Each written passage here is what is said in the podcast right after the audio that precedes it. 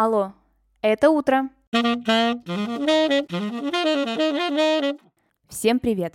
Меня зовут Ксения Родионова, и вы слушаете ежедневный утренний подкаст «Алло, это утро». С понедельника по пятницу я здесь рассказываю о дне в истории – прошлом, настоящем или будущем. Смысл подкаста очень прост. Новый день – новая история. И сегодня это история про Софи Лорен.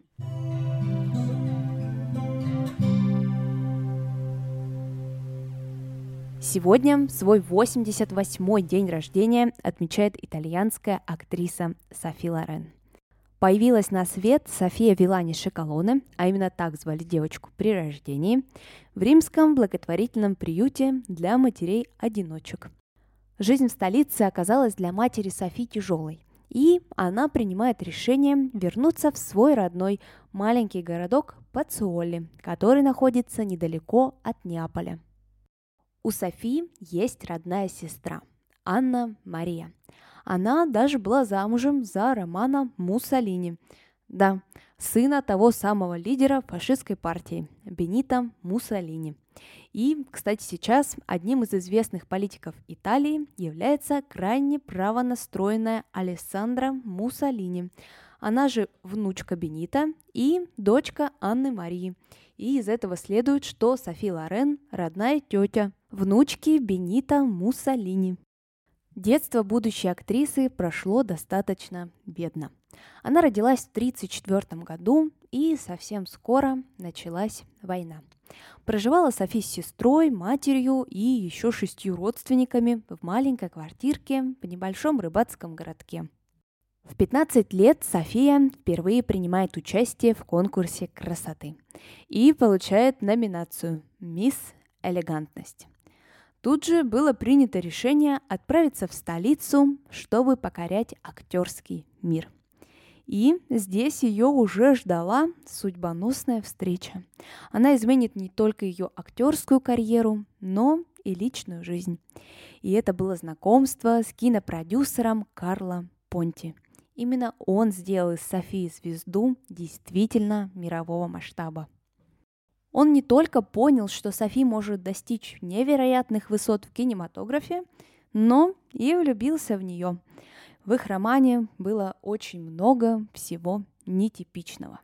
Например, Карла был старше Софии на 22 года и ниже на 20 сантиметров.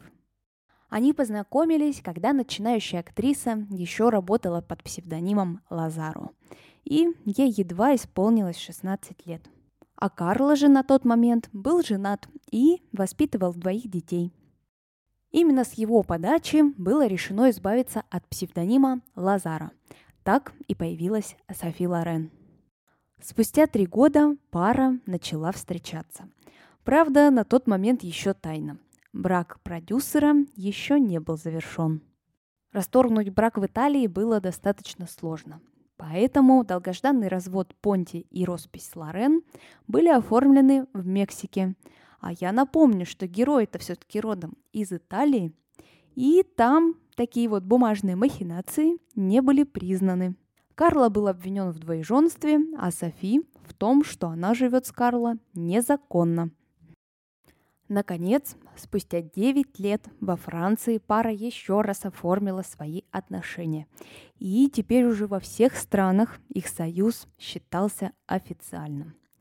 У пары после долгих лет попыток появилось двое детей – Карла-младший и Эдуарда. Первый стал дирижером, а второй – режиссером. Кстати, Эдуарда в 2020 году снял фильм «Вся жизнь впереди», и главную роль исполнила, конечно, его мать, Софи Лорен. И это стала первая роль ее за последние 10 лет. Фильм был выкуплен Netflix и практически сразу же стал одним из самых популярных на площадке. Карла Понти-старшего не стало в 2007 году, и до последних дней пара была вместе, а это ни много ни мало целых 50 лет. В 1962 году Софи Лорен была номинирована на «Оскар» за лучшую женскую роль в фильме «Чочара». Причем соревноваться итальянской актрисе пришлось с Одри Хёбберн за ее работу в «Завтраке у Тифани. И выиграла все-таки Софи. Причем она стала первой женщиной, взявшей эту номинацию за иностранный фильм. На сегодня это все. Обязательно заглядывайте в телеграм-канал, там я оставлю много фото и видео великой итальянской актрисы. Услышимся совсем скоро. Пока-пока.